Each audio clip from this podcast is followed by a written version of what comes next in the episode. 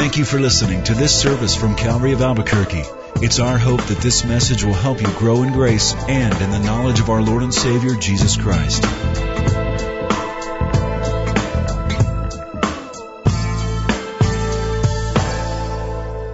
Turn in your Bibles to Matthew chapter 22. We want to cover ground tonight, and so uh, we want to get right into it. Let's pray together. Father, we're here because we believe that this is important to our lives.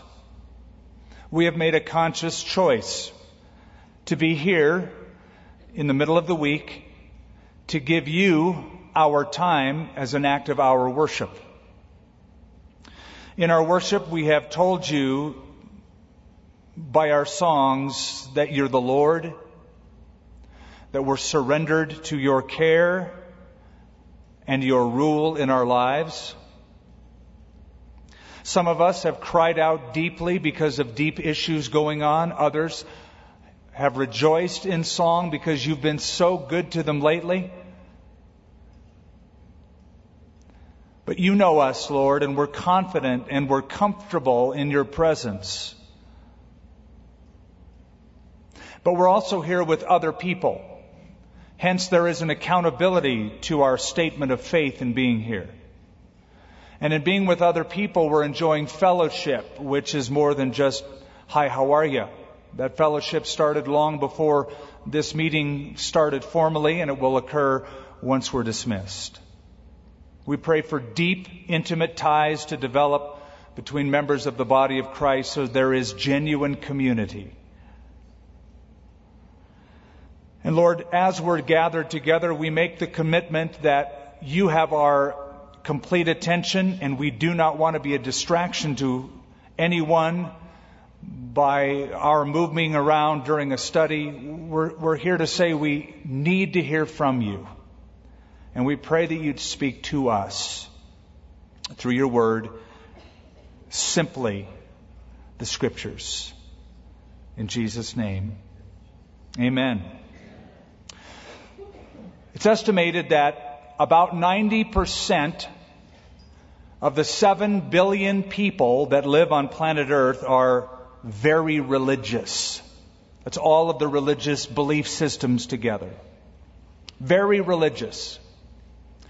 If you were to look up religion in a dictionary, you'd get a definition something like a system of beliefs and practices that include devotional and ritual observances. I think that comes out of Webster. But there's something else about religion that we have discovered. And that is, there's a dark side to religion. There's an abusive side to religion. Every religious system has in its history or in its practice some pretty despicable things including the church historically. When we look back to the 11th and 12th centuries, and we think about the Crusades under the direction of the papacy who sent thousands upon thousands of warriors over to butcher those who were not believers, to kill Jewish and Muslim people for a couple of hundred years. We have to deal with that. That's a blatant abuse that is totally against the scripture. That's a dark spot of religion. If we were to look at Islam, there is a radical element in Islam that comprises multiple millions of people around the world that believe in slaughter, mass suicide, killing infidels, all in the name of jihad. It is not isolated, it is widespread, it is pandemic, and I believe it's the next biggest thing this world is going to wrestle with. The Jehovah Witnesses have kept their members from engaging in blood transfusions because of their belief system that is unbiblical, but many have died because of those abuses. So religion has its dark side, its abusive side. And then we also have to think that in Judaism, 2,000 years ago, the very era that we are studying in the New Testament, were groups of religious people, religious leaders, who were so opposed to Christ, they had one thing on their minds only, and that is kill him and get him out of our hair. In the name of their religion. I find it interesting to see how Jesus deals with religious people. To the prostitute, to the one who's the overt sinner and knows it, there's a compassion and tenderness with Christ. To the religious leader who's a hypocrite, he has no mercy. He spares or minces no words. His approach is direct with all the authority of heaven, placing those religious leaders in the category of being bound for hell. It is quite daunting and instructing to see how Jesus deals with them.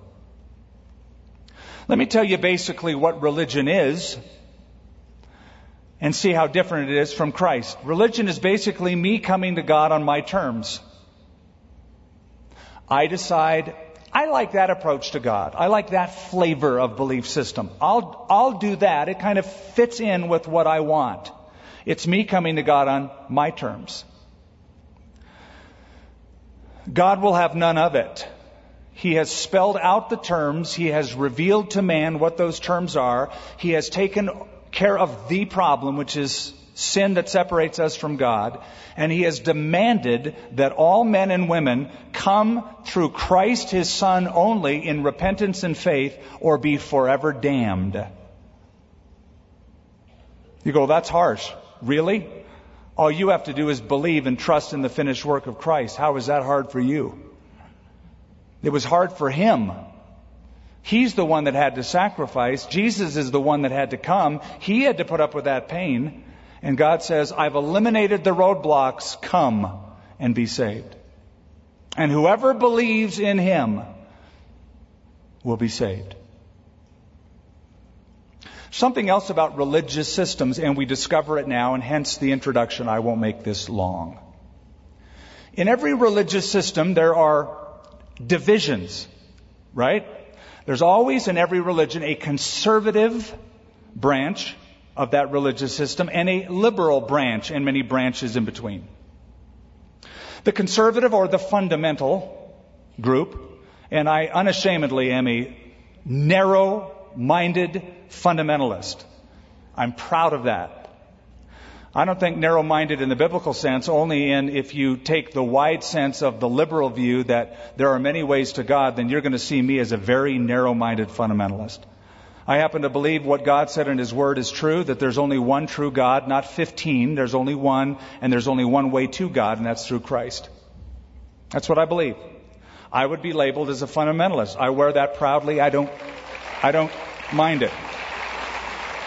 However, I understand that in my camp there are those under the conservative name, the fundamental name, that can be and have been very abusive and legalistic and turned a lot of people off.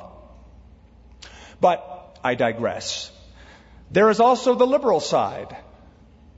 Bible is not the Word of God. You can't trust it. Let's just all come up with He God or She God or It God or there may be a God. Let's have a building where we can have potluck dinners and uh, bury people and do weddings, and that's Christianity.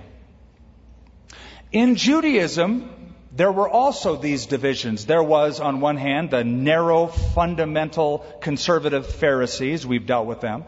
And another group on the liberal camp called the Sadducees, and that's the group we deal with tonight. Now, the Sadducees were the polar opposites of the Pharisees. The Pharisees were radical ritualists and legalists. The Sadducees were rationalists They did not believe in the resurrection. They did not believe in angels. They did not believe in spirits. They did not believe in the Old Testament except the first five books of Moses. They were anti supernatural. They were very wealthy, aristocratic, and happened to have control of the temple for hundreds of years. We better get into the text or we'll be lost. Verse 23, Matthew 21. No, 22, pardon me. The same day, the Sadducees who say there is no resurrection came to him and asked him, saying, Teacher, Moses said that if a man dies having no children, his brother shall marry his wife and raise up offspring for his brother. Now there were with us seven brothers. The first died after he had married, having no offspring, left his wife to his brother, likewise the second also, and the third even to the seventh. Last of all, the woman died also. You get this picture? There's seven boys in a family. The eldest marries, he dies, doesn't have children. Then all of these brothers marry her, and you go, why on earth would they do that?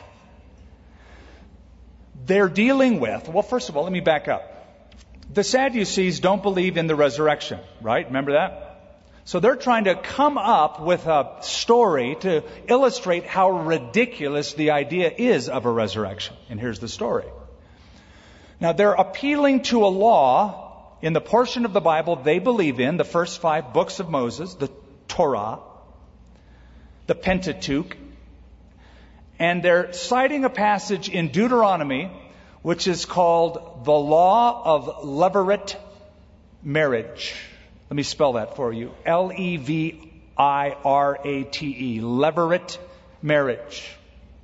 Which says that if a family, a boy has a wife and they don't have children and he dies, that to raise up seed for his dead brother, the next brother would provide that service for his dead brother and his surviving wife.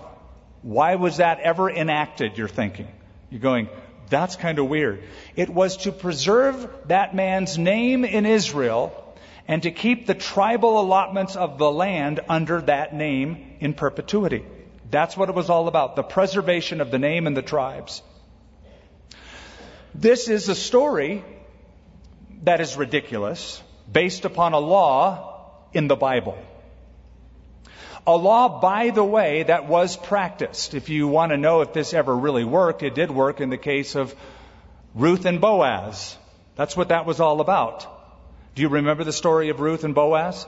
Remember, there was a guy named Elimelech who had a wife named Naomi, and they fell into poverty, and so they went across the Dead Sea to Moab, and the two boys, Mahlon and Chilion, married Moabitess women, and then the two boys died, and Ruth came back over with Naomi to the land of Israel. And because they owned land, but the husband was dead, the only way to get redemption or to bring the land back under Israel was for a relative, a kinsperson, a kinsman, to marry Ruth and be able to buy the land. Remember, there was a relative who was closer than Boaz. He said, I don't want that job. I'm married. I've got a family. Not going to do it. Boaz was able to do it, and he paid for the land and he married Ruth. That's all in Deuteronomy, the law of levirate marriage. So these Sadducees, and they're really sad. You, you can see, you see. Um, they don't believe in the supernatural, don't believe in a resurrection, don't believe in angels, don't believe in spirits. So they're coming up with this story of, hey, we have a real problem to show how ridiculous the idea of a resurrection is. Now, I'll show you why. Last of all, the woman died also. Therefore, in the resurrection, which they don't believe in, whose wife of the seven will she be? For they all had her. And Jesus answered and said to them, you are mistaken. I love the King James. You are ignorant. There's some translations that you just can't improve on. And in this section, the King James nails it. You are ignorant, not knowing the scriptures nor the power of God. For in the resurrection they neither marry nor are given in marriage, but are like the angels of God in heaven. But concerning the resurrection of the dead, have you not read what was spoken to you by God, saying, I am the God of Abraham, the God of Isaac, the God of Jacob? God is not the God of the dead, but of the living. He says they will be like the angels. In other words, they will be deathless. They are immortal. The Sadducees do not believe in angels. Jesus says, well, here's the truth. When people die, they are like the angels. They are eternal. They have no death. That's one of the points he is making. So here is a scripture that has caused many people anxiety, where it says, in heaven there's neither marriage nor are people given in marriage. I remember a gal who hated this scripture. Hated it. She was so looking forward to being married and she was, the years were climbing up on her and she so wanted to get married and she was serious with this one guy and she found the scripture and I remember she came to me. I wasn't even married at that point. I was single, but I was in that state and at that time very content. But she said, I don't like this scripture. She goes, probably what's going to happen is the Lord's going to come back and then I won't be married or I'll just get married, just being joined by married life and then the Lord will come back and all my happiness is gone. Yeah, that's right. You're going to go to heaven forever. Yeah, it kind of blows it all, doesn't it? That was her thinking. She was mad because in heaven there's neither marriage nor given in marriage. On the other hand, I've met other people who are quite comforted by this scripture. And I always worry when, as a married couple, all they can talk about is, man, I can't wait till I get to heaven. I can't wait till I get to heaven. Notice, first of all, Jesus doesn't say that when people die, they become angels after the resurrection. Why am I bringing that up? I'm actually, I have been surprised at how many people I've run into say, well, we know what happens when you die. You turn into an angel. You get your wings from some dumb old movie in the past and warped belief system by people who never read a, a page of scripture. It doesn't say you turn into angels. You don't. You become deathless and you become without the need to propagate like you do on earth. We propagate the earth. Um, there's the need to procreate. And so God put that within humanity. In heaven, in eternity, there's no need. We're, we're eternal beings. That's number one. Number two, Jesus is dealing with people who don't believe in angels or a resurrection, so he's going to prove that there is a resurrection. He's going to shut their mouths, and in just a couple of sentences, far more than I'm even using, he's going to button their lip to prove to them there is a resurrection. Now, they believe in how many books? Five, the first five books of Moses. So he's going to quote from one of the books they believe in. Watch what he does. But concerning the resurrection of the dead, verse 31, have you not read what was spoken to you by God, saying, I am the God of Abraham, the God of Isaac, the God of Jacob? God is not the God of the dead, but of the living. He's quoting Exodus chapter 3, verse 6. God is speaking to Moses in that passage. At that moment, when God speaks to Moses, Abraham is dead, Isaac is dead, Jacob is dead, all the patriarchs are dead. Jesus says, Have you not read the text carefully? Where God the Father speaks in the present tense, not the past tense. He doesn't say, I was the God of Abraham, Isaac, and Jacob, but I am, present tense, the God of Abraham, Isaac, and Jacob. You See what he's doing? Because God wouldn't speak of people who have had their physical demise hundreds of years past and speak in the present tense, because when you speak in the present tense and you say, I am the God of Abraham, it denotes that those people are still alive. There's a present tense relationship with them and once a person is dead, you never speak in the present tense. You speak in the past tense. God was speaking in the present tense to prove to the Pharisees in the scripture they believed in that there is a resurrection because God said, I, in the present state, have a relationship with Abraham, Isaac, Jacob, the patriarchs, even though they have died long ago. Isn't that brilliant? So watch what happens. And when the multitudes heard this, they were astonished at his teaching. The Sadducees said nothing because they could say nothing. There's no comeback at all. It's an open shut, logical case. And the people went, wow. He turned those Sadducees on their ear, put them in their place in a short few sentences. But, verse 34, when the Pharisees heard that he silenced the Sadducees, they gathered together. Club meeting. We got to get together on this one. We're in trouble. Then one of them, a lawyer, I will say nothing. I'm looking out and I'm seeing attorneys that I know, so I'm going to say nothing. No, I won't do it. One of them, a lawyer, asked him a question, testing him, saying, Teacher, which is the great commandment in the law? Now, can I just pause for a moment and let you know something that that lawyer was thinking? He was a lawyer, he was a religious lawyer, and he knew the law, meaning the law of Moses, which was not only a religious law, but a social law that governed the country. As a lawyer at that time, the Jews believed in not one commandment or two commandments or ten commandments. You know how many they had? 613 commandments. 248 were positive, 365 were negative. It's a lot of commandments to say which is the best of all of them. As time went on, the Jews corresponded the 248 positive commandments with the 248 portions of the human body. And since the calendar changed from 360 days per year in the Babylonian calendar to 365 days per year in the Julian calendar, what the Jews will tell you is the reason God gave 613 commandments, 248 positive, 365 negative, is so that you will worship Him with all of your being, 248, 365 days of the year. It's a beautiful thought, but it's a bit of a stretch. So keep in your mind that that was in His mind when He says, Jesus, as a lawyer, I have a question for you. Which is the greatest of all the commandments? Now watch what he says. Jesus said to him, You shall love the Lord your God with all your heart, all your mind, or all your soul, all your mind. This is the first and greatest commandment. Now, if you know anything about Judaism, you know that's the basic affirmation of faith. It's called the Shema, Shema Israel. Hear, O Israel, the Lord our God, the Lord is one, and you shall love the Lord your God. And this is quoted. That's the heart of it all. So Jesus says that.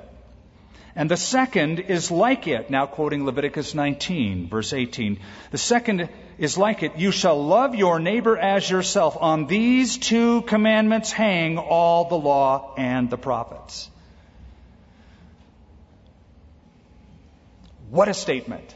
We've talked about it before. Don't want to elaborate on it now, except to say he's taken all the positive, all the negative, the Ten Commandments, and all the ones they added and said you can sum them up by two things love God with everything in you and love your neighbor as yourself. If you look at the Ten Commandments, which you don't have to now, but you know what they are, there are ten of them. The first four superintend your relationship to God. It's all about what you do in relationship to Him. So they're vertical in their nature, vertical in access. You're dealing with God in the first four commandments. The second six commandments deal horizontally, person to person, man to man. So summing up the Ten Commandments as well, love the Lord your God with all of your heart, soul, and mind, and love your neighbor as yourself. Because you see, if you do that, you won't break any of those Ten Commandments. If you love the Lord your God, you're not going to take his name in vain.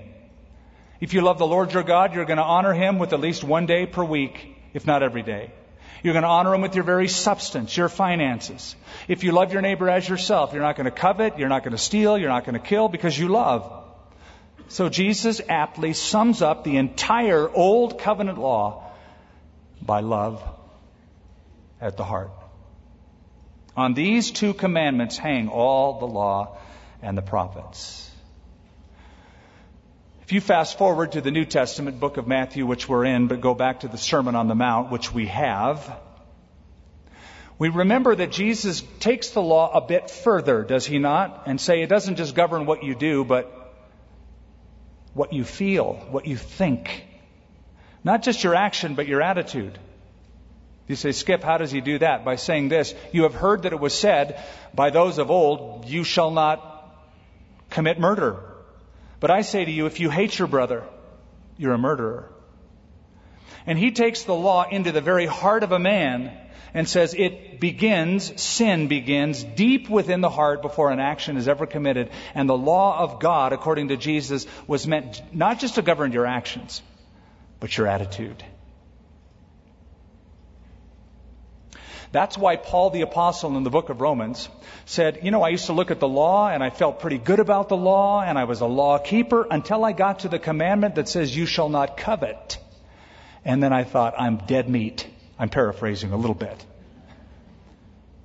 Because now, Paul said, I realize that the law is governing something that I'm thinking and feeling. That's what coveting is. It's not an outward, overt action.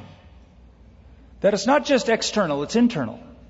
And he said, I was slayed by it. I've broken the command. I've broken the law of God. While the Pharisees were gathered together, Jesus asked them, saying, What do you think about the Christ that is the Messiah, the anointed one? That's what the word means. What do you think about the Christ, Messiah? Whose son is he? They said to him, Son of David. He said to them, How then does David in the Spirit call him Lord? Saying, The Lord said to my Lord, Sit at my right hand till I make your enemies your footstool. If David then calls him Lord, how is he his son? Let me quickly explain that. The most common messianic term for the Jews was and is the son of David. Ask a Jew, who is the Messiah? The son of David. He's going to come and be the son of David. Now, why would they call the Messiah the son of David? Because God gave David a promise in 2 Samuel chapter 7. And he said, Your descendant will sit upon your throne forever and ever. That's the promise. Now here's the question. Who would God be referring to when he says your descendant will sit upon the throne, your throne, David, forever and ever? Can't be Solomon. Solomon was his son, but Solomon died and his kingdom wasn't perpetual. Moreover, when Solomon died, the kingdom split into two with Jeroboam and Rehoboam, southern kingdom and northern kingdom. Moreover, those two kingdoms were displaced by foreign powers. Israel in 722 BC by Assyria. Judah, the two southern tribes, in 586 BC by the Babylonians. There was an admixture of the tribes, so today people can't even tell what tribe they're from. So if God made a promise to David that his descendant will sit upon the throne, can't be Solomon, he's dead, the kingdom was split, who could it be referring to? They said it's got to refer to the Messiah. The Messiah will come and unite our nation as the son of David. So they believed, here's the belief system, the Messiah will be a human being only, not a divine being like we know Jesus is, but a human descendant of David. So that's the question um, the Christ, whose son is he? The son of David. Jesus said, So you've got a problem. Because David himself said in the Spirit, notice the text, verse 44, he's quoting Psalm 110. Here it is. The Lord said to my Lord, Sit at my right hand until I make your enemies a footstool. If David in the Spirit called the Messiah his Lord, then how can he be David's son? David wouldn't call a mere human descendant of his his Lord. Adonai is the word. Now that is a quandary. That's a puzzle that they can't answer. There's only one answer to it. The reason David called him Lord is because that Messiah will be both divine and human. They couldn't get their minds around that. But you understand where Jesus is coming from. How then could David call him in the Spirit, Psalm 110, Lord? And no one, verse 46, love this. No one was able to answer him a word, nor from that day on did they dare question him anymore. That's wisdom. You have to have lots of wisdom to shut lots of different arguments and mouths in a quick period of time to get that reaction. Then Jesus spoke to the multitudes. Now he's directing the people who have gathered around listening. And he said, and to his disciples, saying, The scribes and the Pharisees, they sit in Moses' seat. Therefore, whatever they tell you to do, observe. To observe, that observe and do, but do not do according to their works, for they say and do not do. When he said they sit in Moses' seat, he meant when they teach the law of God, they have authority. Moses' seat the chair from which they speak, I've told you before that rabbis sat in a message and typically people stood. If we wanted to get really messianic here, I'd have you stand for the whole message and I would be seated. Because the chair was the place of authority. Today the Catholics say the Pope speaks ex cathedra, from the chair. Professors hold a chair of philosophy at a university. It's a place of authority. They sit in Moses' seat.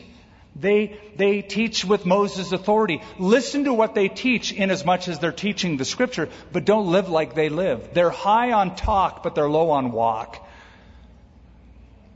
Their creed is good. Their preaching is good. Their practice is abominable. For they bind heavy burdens hard to bear and lay them on men's shoulders, but they themselves will not move them with one of their fingers.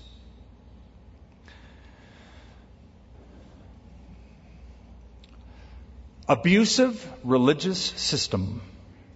Legalism. Let me give you an example. Listen to this. You'll find this interesting. If you were to cull through the Old Testament law and find out how much the Old Testament says about keeping the Sabbath, you'd find a few paragraphs total. That's it. A few paragraphs about what the Sabbath means and what you don't do and what you should do on the Sabbath.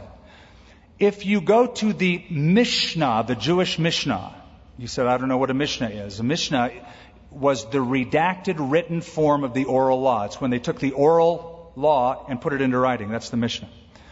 24 chapters on keeping the Sabbath. If you then go to the codified commentaries of the Jews called the Talmud, 156 large double folio pages on the Sabbath. Because to them it wasn't enough when it says, don't do any work on the Sabbath, don't bear a burden on the Sabbath. They would say, but, but what is a burden? We've got to get the lawyers and the scribes and the heavyweights together to determine what that means. And they had long and drawn out descriptions of what it means to keep or not keep the Sabbath. Because we have to decide if it's okay for you to lift a lamp on the Sabbath. Maybe that's a burden. Or put a brooch on a woman or wear dentures. This is all part of those writings. I kid you not. So they said a burden is anything more than food enough equal in weight to a dried fig. Milk enough for a single swallow. Oil enough to anoint one member of your body two or ink enough that would write two letters on a piece of paper. If you do that or exceed that, you're bearing a burden, you're breaking the Sabbath.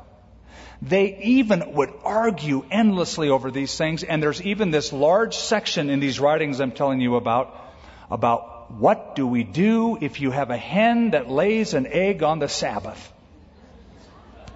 Oh man, that's just so heavy, man. That's such a, I got a huge problem. I made a big deal out of it. You're Jewish, you can't break the Sabbath, but you have a hen. And your hen has laid an egg on the Sabbath. Now, if, if you were to do that and you can't, that would be considered work. So your hen has worked on the Sabbath. You can't eat that egg. But you don't want to lose the profit from that egg. So what do we do? And you know what their solution was? Sell it to a Gentile. You'll recoup the loss. They'll enjoy the egg. They're not under the law. They're not part of God's covenant. You've solved your problem. Now, do you understand what Jesus means when he says, You bind heavy burdens hard to bear and you lay them on men's shoulders? Now, he's just getting warmed up. But all their works they do to be seen by men. They make their phylacteries broad and they enlarge the borders of their garments. They love the best seats at the feasts, the best seats at the synagogues, greetings in the marketplace to be called by men rabbi, which means great one, rabbi, rabbi. Do you see the word phylacteries? I bet some of you have read that and you said, there's a weird word here. I don't even know how to pronounce it, and I certainly don't know what it means. A phylactery is a wooden box covered with leather. Really, it's a leather box, but it can be wood covered with leather. It's about yay big. Jewish men tie these wooden boxes on their forehead and on their left arm just above the elbow when they pray. You go, why do they do that? Because inside those boxes are passages of Scripture, two passages from the book of Exodus, two passages from the book of Deuteronomy. They tie these passages, the law, on their head and on their arm when they pray. Those are phylacteries. You go, well, why do they tie boxes on their arms when they pray with scriptures inside? Because they over literalize some of their own writings. Now, you don't have to turn there. If you want to make a note of it, I'll tell you where I'm reading from. Exodus chapter 13. Let me just read it to you. He's talking about keeping the day of uh, unleavened bread. Unleavened bread, verse 7, shall be eaten seven days. No leavened bread shall be seen among you. Leavened bread shall not be seen among all, you in all your quarters. And then it says, You shall tell your son in that day, saying, This is done because of what the Lord did for me when I came up out of Egypt. It shall be as a sign to you on your hand and as a memorial between your eyes that the Lord's law may be in your mouth, for with a strong hand the Lord brought you out of Egypt. So they have read this scripture and, in my opinion, over literalized it and said God must mean that He wants us to make little boxes to put the scripture inside of our the box so it's right in front of me. I can see it. It's it's what I it's, it's the very pinnacle of my body, my head, and on my arm, because it says arm. The reason I have a problem with that and say that it's over literalizing it because they left out a part of the verse that I just read. It says, that the Lord's law may be in your mouth. I, I see none of them chewing on a little parchment of scripture or having a little box in their mouth. Because that's not the meaning of the text. The meaning of the text is simply that you handle it, that you think about it, and that you speak about it. That's the idea. And it's a part of your very being. It's a part of your very fiber. The law is to be what governs you. It's to be before you continually. It's the most important part that you adhere your lifestyle to the commandments of God. That's what it means. Some of the Pharisees would take and mock, make their boxes bigger. Because the bigger the box, the more you notice the box. I mean, if you saw a man today uh, from the Wailing Wall here on this platform at Calvary of Albuquerque, you'd go, What's up with the dude with the box on his head? And then you go to Israel and you say, Oh, there's thousands of them with boxes on their heads and on their arms.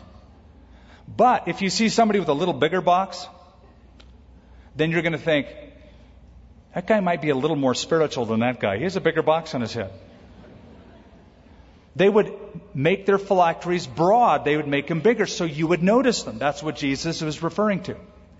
And he says, enlarge the borders of their garments. Did you know that the Jewish male wore a fringe on the bottom of his robes called tzitzit?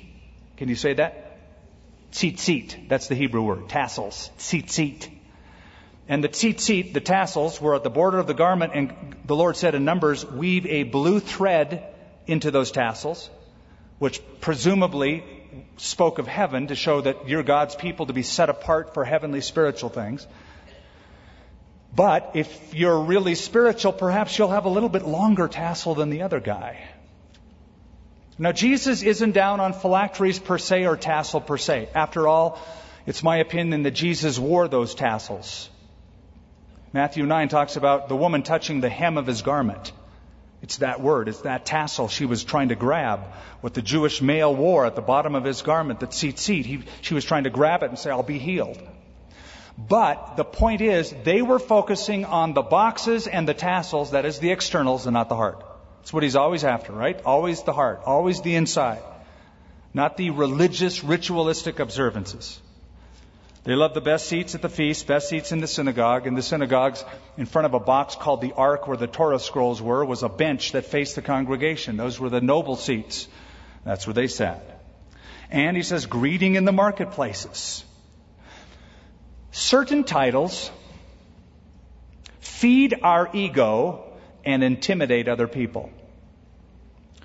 If we met for the first time and I said, you introduce yourself and I said, well, my, my name's Skip. I've given you my first name. But if I say, my name is Doctor, Reverend, Most Holy Reverend, Skip, which is an oxymoron, doesn't it sound that way? Immediately I've fed my ego and I've intimidated you.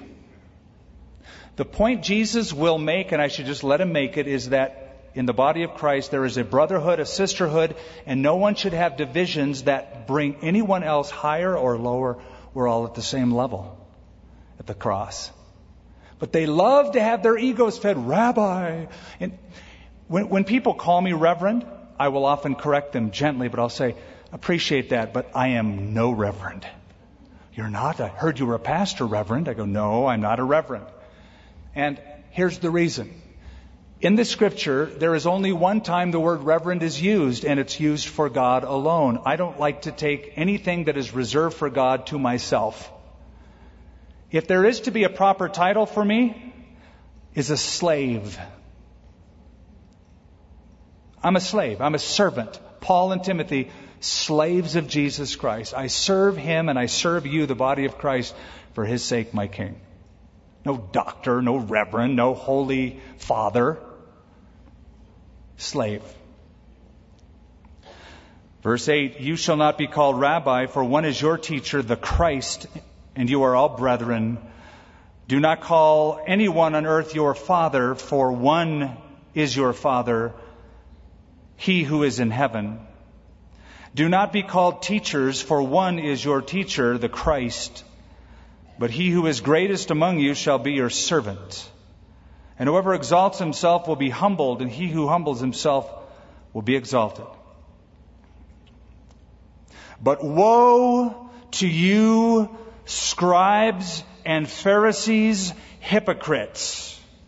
For you shut up the kingdom of heaven against men, for you neither go in yourselves, ouch. In other words, you're not going to heaven, nor do you allow those who are entering to go in. Woe to you, scribes, Pharisees, hypocrites! For you devour widows' houses, and for a pretense make long prayers, therefore you will receive greater condemnation. Woe to you, scribes and Pharisees, hypocrites! For you travel land and sea to win one proselyte or convert, and when he is won, you make him twice as much a son of hell as yourselves. Woe to you, blind guides, who say, Whoever swears by the temple, it is nothing, but whoever swears by the gold of the temple, he is obliged to perform it. Fools, blind, for which is greater, the gold or the temple that sanctifies the gold? Now, if you can believe it, they divided vows up in two camps, binding and non binding, obligatory and non obligatory. If you were to swear by the temple, didn't have to keep it. If you swore by the gold of the temple, you had to keep it. If you swore by the empty altar, didn't have to keep it. Non obligatory.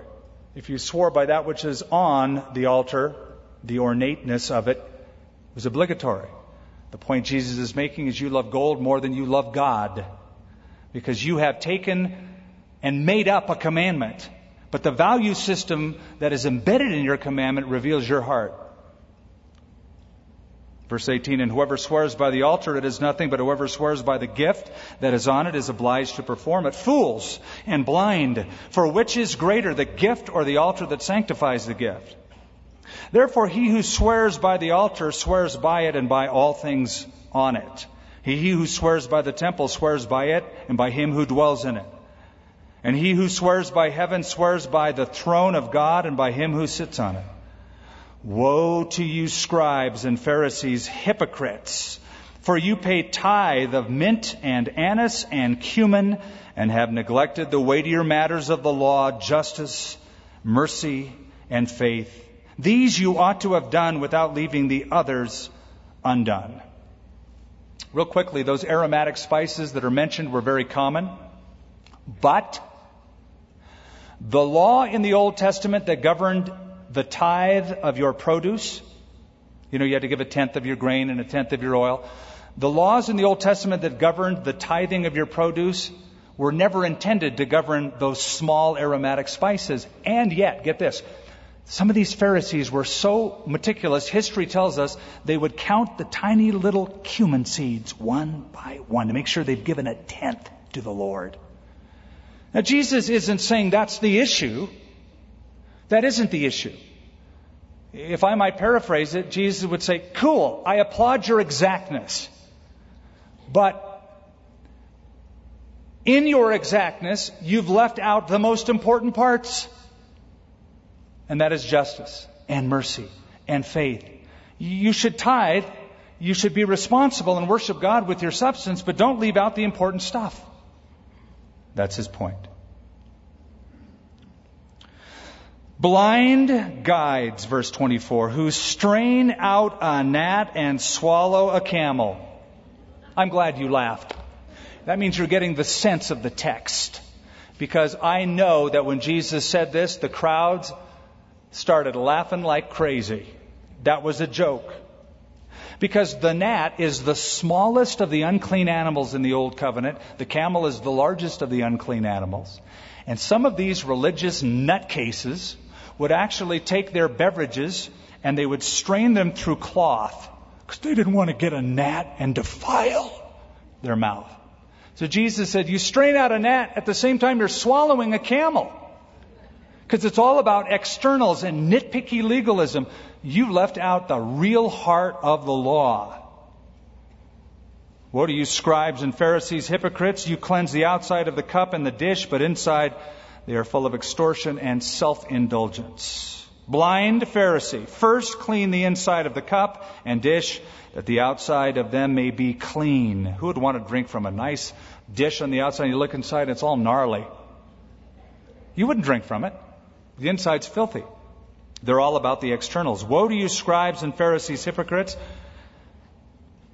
For you are like whitewashed tombs, which indeed appear beautiful outwardly, but are inside full of dead men's bones and all uncleanness. Even so, you also outwardly appear righteous to men, but inside you are full of hypocrisy and lawlessness. If you and I were to live 2,000 years ago and be on the roads that would trickle into Jerusalem on the Passover or Pentecost or any of the great feasts, you would notice that the roads have been newly redone to ease our travel, that the tombs by the sides of the road have been painted white, brilliant white, not just to look pretty, but to keep you and I from touching them accidentally because we would be ceremonially defiled. They paint them white to say, look, don't come near this. You can see this, can't you? It's white enough that anybody could see this. So it would keep away ceremonially, uh, ceremonial defilement.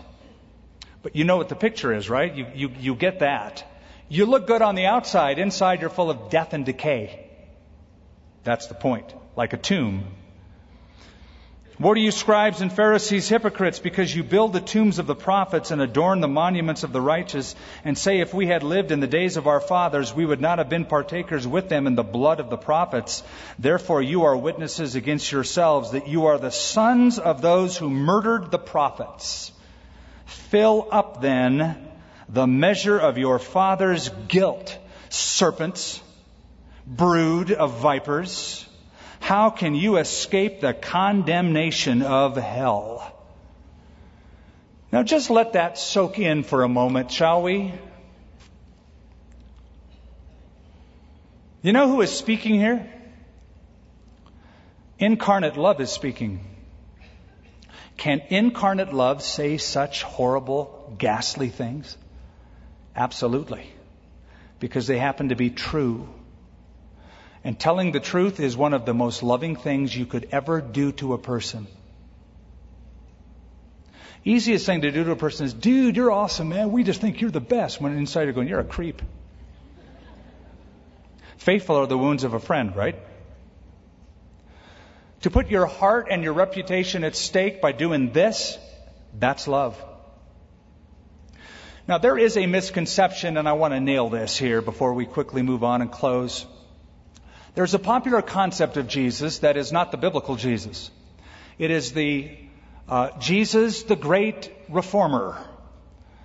The guy who smiles at everything and would embrace any belief system and any practice at all and go, oh, well, it doesn't matter because I'm Jesus and everything's cool.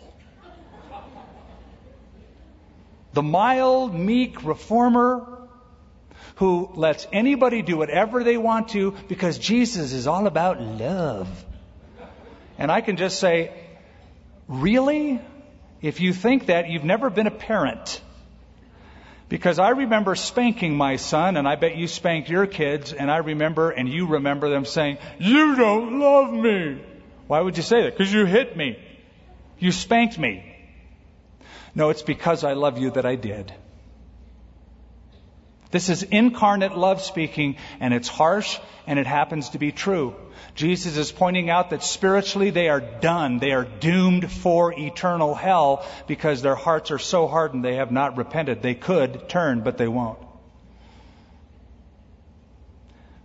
Therefore, indeed, I send you prophets, wise men, scribes. Some of them you kill and crucify. Some of them you will scourge in your synagogues and persecute from city to city that on you may come all the righteous blood on the earth, from the blood of righteous Abel to the blood of Zechariah, the son of Berechiah, whom you murdered between the temple and the altar. This is not the Zechariah, the prophet in the minor prophets. This is Zechariah, the son of Berechiah, in 2 Chronicles 24, which happens to be the last book in the Hebrew Old Testament. Assuredly, I say to you, all these things will come upon this generation. All what things? Well, let's just get a little context here. He just cursed the fig tree, right? We saw that was a picture of the nation of Israel. He had been rejected. He's rejecting them nationally. He has just predicted in parable form that their city, the city of Jerusalem, will be burned by fire. If you just go back a few verses to verse 7 of chapter 22, um, look at that really quick. But when the king heard about it, he was furious and he sent out armies, destroyed those murderers, and burned up their city. That's the parable. And now he says, all these things are going to happen to this generation. All these things that I predicted by cursing the fig tree, by giving you the parable, are going to happen to this generation. Now he's going to be very explicit. Now comes some of the most moving portion of Scripture to be found anywhere as Jesus laments, cries over the city. Verse 37 O Jerusalem, Jerusalem, the one who kills the prophets and stones those who are sent to her, how often I wanted to gather your children together as a hen gathers her chicks under her wings, but you were not willing. See, your house is left to you desolate. These are powerful words. They tell us, first of all, of the patience of God. Jerusalem, Jerusalem, how often I wanted to gather you. They tell us of the pleading of Jesus.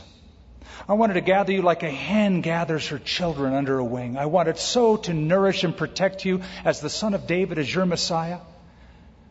But it also tells us the power of choice. You were not willing.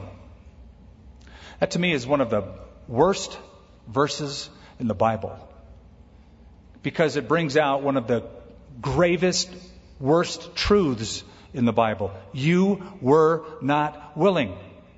It's as if he's saying, I am the doctor with the cure to your disease, and you are about to die forever, and you won't take the cure. You were not willing. See, your house is left to you desolate, for I say to you, you shall see me no more until you say, Blessed is he who comes in the name of the Lord. This has been a sobering chapter, and I don't know how to really change it by adding little stories and jokes and making light of it. It's meant to be powerful. Imagine how it sounded in its original form as Jesus addressed this crowd. I think people walked away going, Whoa. I've never had a temple service like that before. That was weird. Jerusalem, Jerusalem, what Jesus saw as he wept over that city happened. I wonder if God today wouldn't be looking over America saying, America, America, how often I wanted to gather you, but you were not willing. Billy Graham used to say, if God does not judge America, he owes Sodom and Gomorrah a deep apology.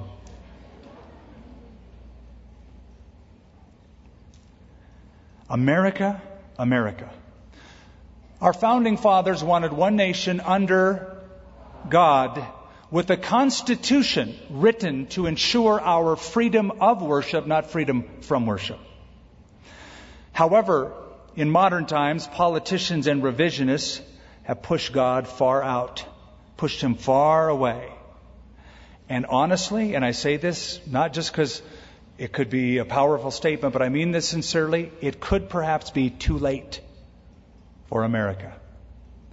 I personally believe we're not facing the judgment of God, we're under the judgment of God.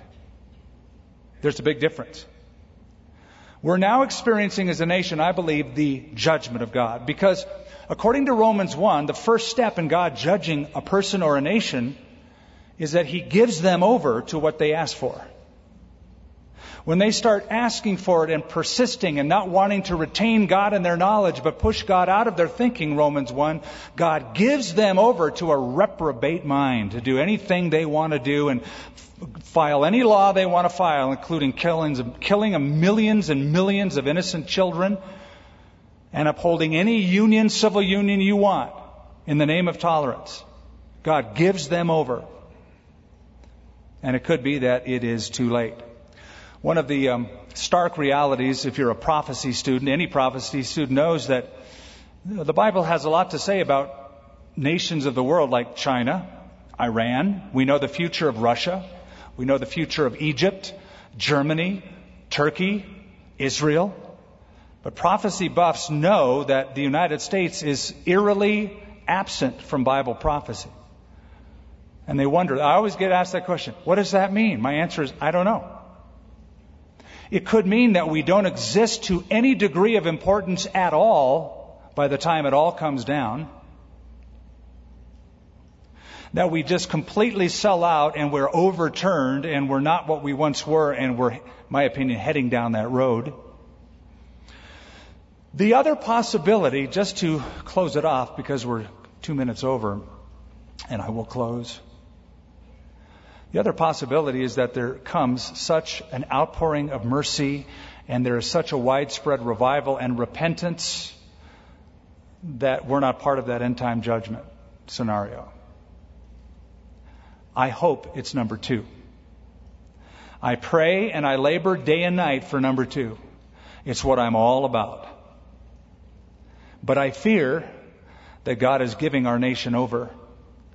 So are you committed, as I am, that the rest of the breaths that you breathe as a, as a believer will be to get and herald the best message out to this world who is facing the same judgment that these religious leaders were facing? And bringing to hell with them millions and millions of other people, and there's only one hope for that, and that's Jesus. If there wasn't, Jesus wouldn't have come, wouldn't have died, wouldn't have risen from the dead to give us hope. It's a dire message in these chapters. We are living in dire times. I look at it simply. Every I'll stop right there. We're over time. Okay, I'll say it. I, I did it. Every subset of our society is encouraged to come out of the closet and be themselves and say who they are. Be vocal about who they are. People should accept you for who you are. So I'm just saying it's time for Christians to come out of the closet and not be ashamed of saying, I love Jesus. You got a problem with that? You don't like that? I don't really care if you like that or not. I'd rather please God and not be a man pleaser. If you, if you bow before God, you can stand before any human being. If you don't bow before God, you will be like the waves tossed to and fro and scared of everything. You can be bold, but stay low to the ground. Stay humble before your God and be bold. Father in heaven, tough, straightforward words directed by the words of Jesus I have sought to uncover and unpack what Jesus himself said, not trying to overstep my bounds as an expositor. If I have, please adjust and forgive that.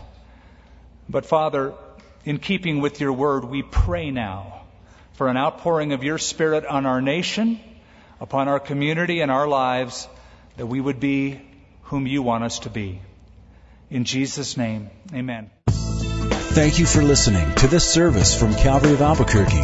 If you would like more information about what you've heard in this message or about Calvary of Albuquerque, please visit our website at www.calvaryabq.org. If you have made a decision to follow Christ or would like someone to pray for you, please leave a message with our Prayer Watch line at 505 344 3658. Thank you and God bless.